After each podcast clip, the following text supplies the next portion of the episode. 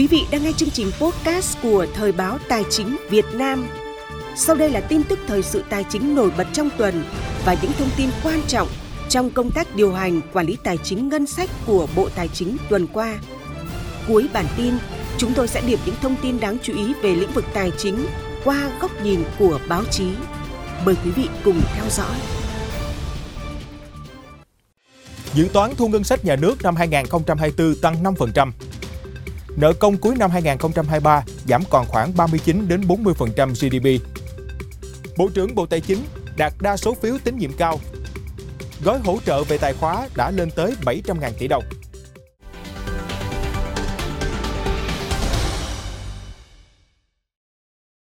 Như đã chia sẻ ở phần đầu bản tin, tuần qua kỳ họp thứ 6 của Quốc hội khóa 15 đã được khai mạc trọng thể vào ngày 23 tháng 10 năm 2023. Ngay trong ngày đầu làm việc, Quốc hội đã lắng nghe nhiều báo cáo quan trọng. Một trong số đó là báo cáo về tình hình thực hiện ngân sách nhà nước năm 2023, dự toán ngân sách nhà nước, phương án phân bổ ngân sách trung ương năm 2024.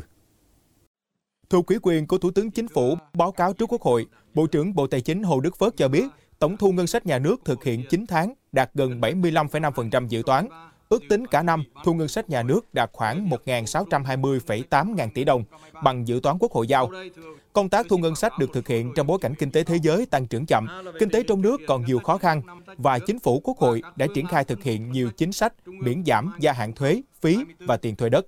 Nếu kể cả 75.000 tỷ đồng giảm thu do thực hiện chính sách ưu đại, miễn và giảm thuế thì thu ngân sách nhà nước cả năm ước đạt khoảng 1 triệu 695,8 ngàn tỷ đồng, tức là tăng 4,6% so với dự toán, là mức tích cực trong bối cảnh hiện nay. Cũng theo báo cáo của chính phủ, tổng chi ngân sách nhà nước ước cả năm khoảng 2.035,9 ngàn tỷ đồng, giảm 1,9% so dự toán. Phấn đấu giải ngân đầu tư công cả năm đạt khoảng 95% kế hoạch Thủ tướng Chính phủ giao. Ước bộ chi ngân sách nhà nước năm 2023 khoảng 415,2 ngàn tỷ đồng, tức khoảng 4% GDP. Đối với năm 2024, dự toán thu ngân sách nhà nước năm 2024 khoảng 1.700,9 ngàn tỷ đồng, tăng 5% so với dự toán và ước thực hiện năm 2023.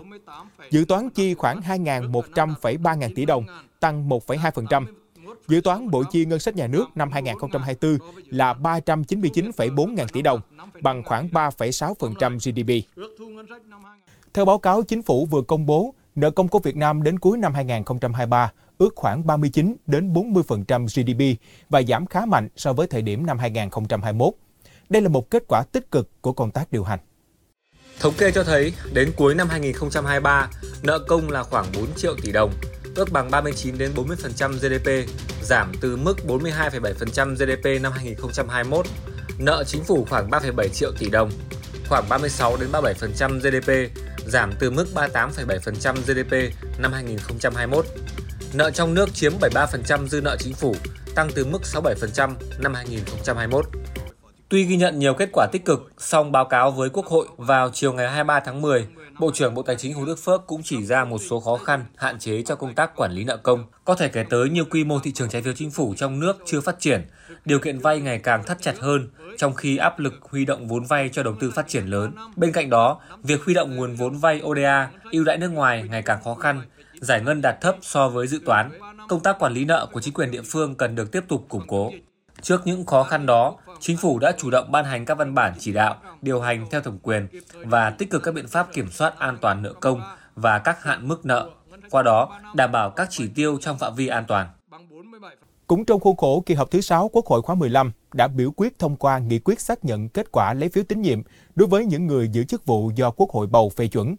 Bộ trưởng Bộ Tài chính Hồ Đức Phước có gần 94,2% phiếu tín nhiệm cao và tín nhiệm trên tổng số phiếu thu về. Chiều 25 tháng 10, Quốc hội biểu quyết thông qua nghị quyết xác nhận kết quả lấy phiếu tín nhiệm đối với những người giữ chức vụ do Quốc hội bầu phê chuẩn với số phiếu tán thành cao.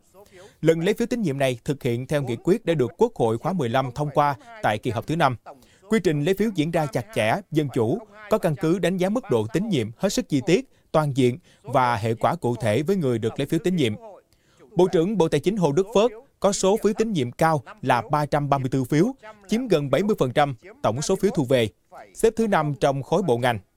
Số phiếu tín nhiệm là 119 phiếu, chiếm 24,74% tổng số phiếu thu về.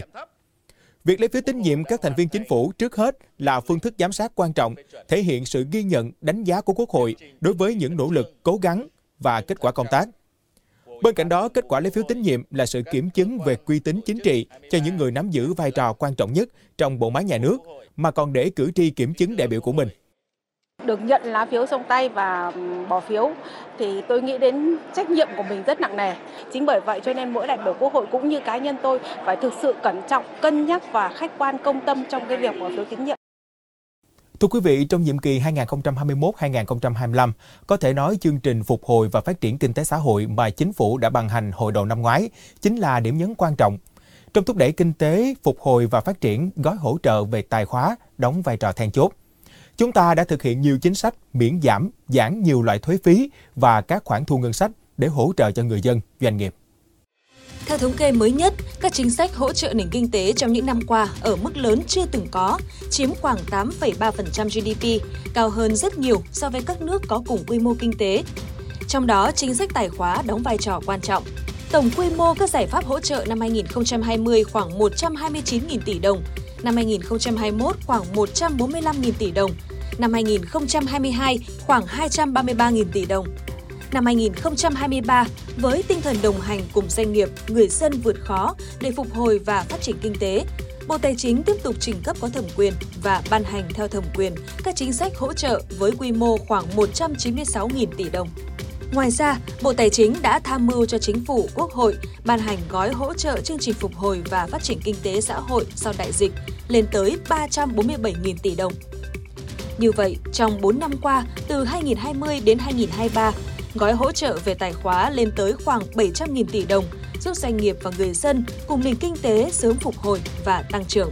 Chia sẻ về nội dung này, Bộ trưởng Bộ Tài chính Hồ Đức Phước nhấn mạnh, trong hoàn cảnh đặc biệt, cần các chính sách đặc biệt.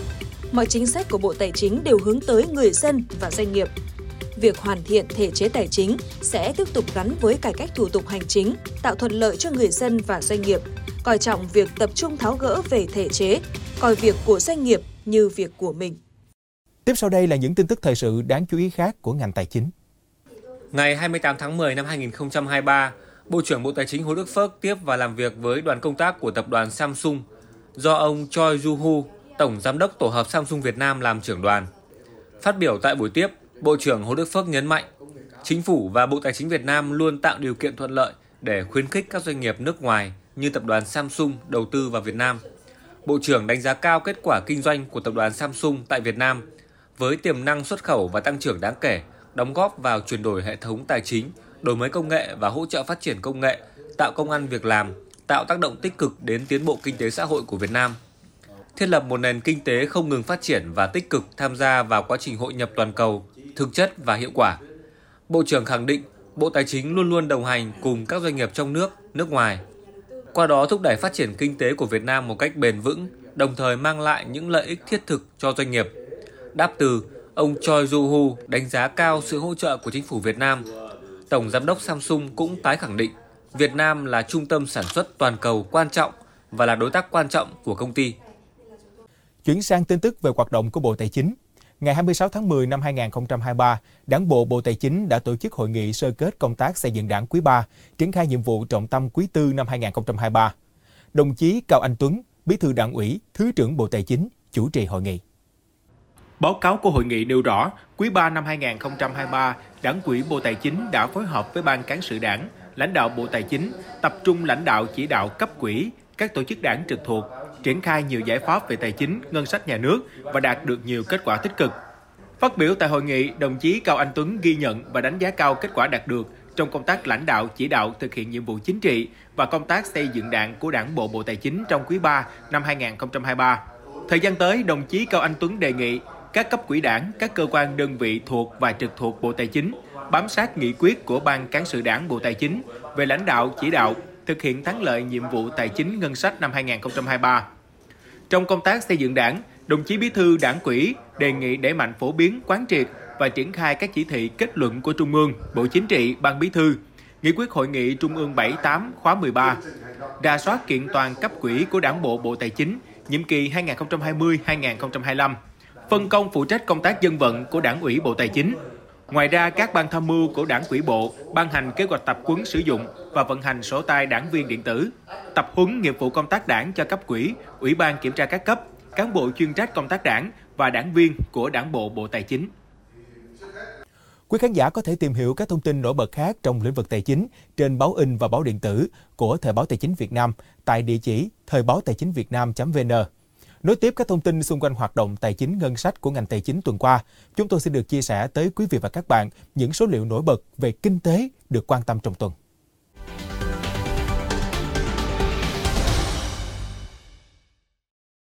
Thưa quý vị, trong báo cáo trình Quốc hội về kế hoạch phát triển kinh tế xã hội năm 2024, Chính phủ đã đặt ra rất nhiều chỉ tiêu tham vọng, trong đó tăng trưởng GDP khoảng từ 6 đến 6,5%. GDP bình quân đầu người khoảng từ 4.700 đến 4.730 đô la Mỹ. Tốc độ tăng CPI bình quân khoảng từ 4 đến 4,5%. 523 tỷ đô la Mỹ là kim ngạch xuất nhập khẩu hàng hóa trên cả nước đã ghi nhận được đến trung tuần của tháng 10 năm 2023. Cán cân thương mại đạt thặng dư 22,54 tỷ đô la Mỹ. Một số nhóm hàng ghi nhận kim ngạch lớn như là điện thoại và linh kiện, máy vi tính, sản phẩm điện tử và linh kiện, máy móc, thiết bị, dụng cụ, phụ tùng, vân vân. Và cũng liên quan đến xuất nhập khẩu, mới đây thì giới chuyên gia đã dự báo rằng xuất khẩu thủy sản của Việt Nam có thể cán mốc con số là 9 tỷ đô la Mỹ trong năm 2023. Con số này được đưa ra căn cứ trên những tín hiệu tích cực từ các thị trường chính. Ghi nhận tổng kim ngạch xuất khẩu thủy sản trong quý 3 của năm 2023 chỉ thấp hơn 12% so với cùng kỳ của năm trước và cũng là mức giảm ít nhất trong 3 quý đầu năm. 53.887 tỷ đồng là tổng số tiết kiệm kinh phí vốn nhà nước năm 2022. Trong đó, kết quả tiết kiệm do thực hiện cơ chế khoán chi giao quyền tự chủ tài chính của các bộ ngành địa phương năm 2022 là 3.494 tỷ đồng. Vâng, con số này đã kết thúc chuyên mục số liệu và bình luận tuần này. Tiếp theo đây, xin mời quý vị và các bạn cùng đến với những phát ngôn ấn tượng đáng chú ý trong tuần của các nhà quản lý, nhà khoa học, chuyên gia trong nước và quốc tế nhận định về tình hình kinh tế tài chính của Việt Nam.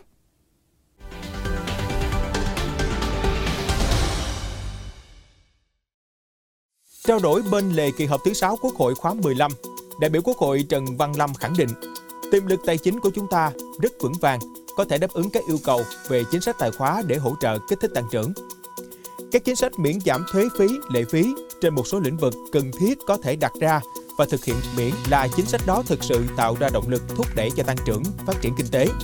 Kết quả trên có sự đóng góp tích cực của ngành tài chính.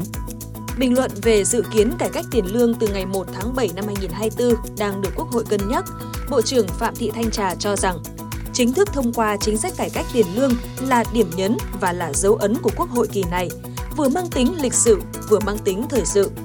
Cải cách tiền lương không những nâng cao đời sống của cán bộ, công chức, viên chức, người lao động, mà còn một điều quan trọng nữa chính là nâng cao năng suất lao động và nâng cao năng lực cạnh tranh quốc gia, Ngoài ra, cải cách tiền lương cũng chính là động lực tăng trưởng kinh tế, bởi khi lương được nâng lên sẽ tác động đến cung cầu. Chia sẻ với báo giới về động lực tăng trưởng lớn nhất của nền kinh tế, tiến sĩ Nguyễn Đình Cung nhấn mạnh rằng, đầu tư chỉ có đầu tư mới tạo ra năng lực sản xuất mới, không chỉ là đóng góp vào tăng trưởng năm nay mà là cho cả các năm tới. Nếu đầu tư chậm, tăng trưởng các năm tới sẽ bị ảnh hưởng.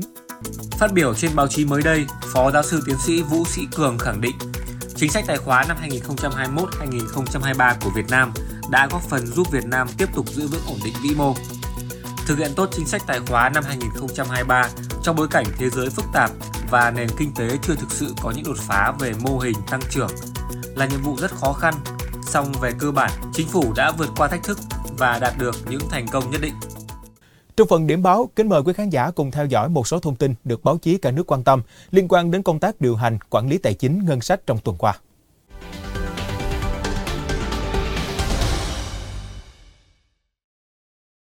Tuần qua, nhiều báo quan tâm đến phát ngôn của Bộ trưởng Bộ Tài chính Hồ Đức Phớt xung quanh sự phục hồi của thị trường tài chính. Chia sẻ với báo chí, Bộ trưởng Bộ Tài chính Hồ Đức Phước cho biết, cũng như nhiều lĩnh vực khác, thị trường tài chính trong đó nổi bật là thị trường chứng khoán, thị trường bảo hiểm cũng đã chịu tác động rất lớn từ biến động của kinh tế vĩ mô trong nước và quốc tế. Tuy nhiên, các thị trường tài chính đang dần ổn định trở lại và hồi phục. Tới đây, ngành tài chính sẽ tiếp tục phối hợp chặt chẽ với các bộ ngành liên quan để có các giải pháp thúc đẩy thị trường tài chính phát triển minh bạch, lành mạnh, bền vững, đóng góp thực chất hơn nữa vào kinh tế đất nước với phương châm doanh nghiệp mạnh thì thị trường phát triển tốt, bền vững. Tuần qua, một nội dung được dư luận quan tâm là việc rất nhiều địa phương đề nghị điều chỉnh dự toán vai của năm 2023. Các tờ báo dẫn tờ trình của Bộ Tài chính gửi chính phủ về việc điều chỉnh dự toán vai lại năm 2023 của các địa phương. Theo đó, có 33 địa phương đề nghị điều chỉnh dự toán vai từ nguồn vốn nước ngoài, chính phủ cho vai lại năm 2023. Trong đó có 27 địa phương đề nghị giảm dự toán vai lại với tổng số đề nghị giảm là hơn 5,56 ngàn tỷ đồng. Các giải pháp chống buôn lậu, gian lận thương mại của cơ quan hải quan cũng là một nội dung được truyền thông đề cập những ngày qua. Theo một số báo, trung bình mỗi năm có khoảng từ 7 đến 8 triệu tờ khai được phân luồng xanh trên toàn hệ thống, chiếm 66%, giúp việc thông quan nhanh hơn. Tuy nhiên, báo cáo của Tổng cục Hải quan cho thấy một số doanh nghiệp đã lợi dụng chính sách thuận lợi này để thực hiện hành vi buôn lậu, gian lận thương mại. Từ thực tế trên, Tổng cục Hải quan cho hay ngành đã đề ra nhiều biện pháp để một mặt tạo thuận lợi thương mại, mặt khác ngăn chặn lợi dụng gian lận thương mại. Thông tin vừa rồi cũng đã khép lại bản tin Tài chính số 4 tháng 10 năm 2023 của Thời báo Tài chính Việt Nam. Cảm ơn quý vị và các bạn đã quan tâm theo dõi. Xin kính chào và hẹn gặp lại vào tuần sau.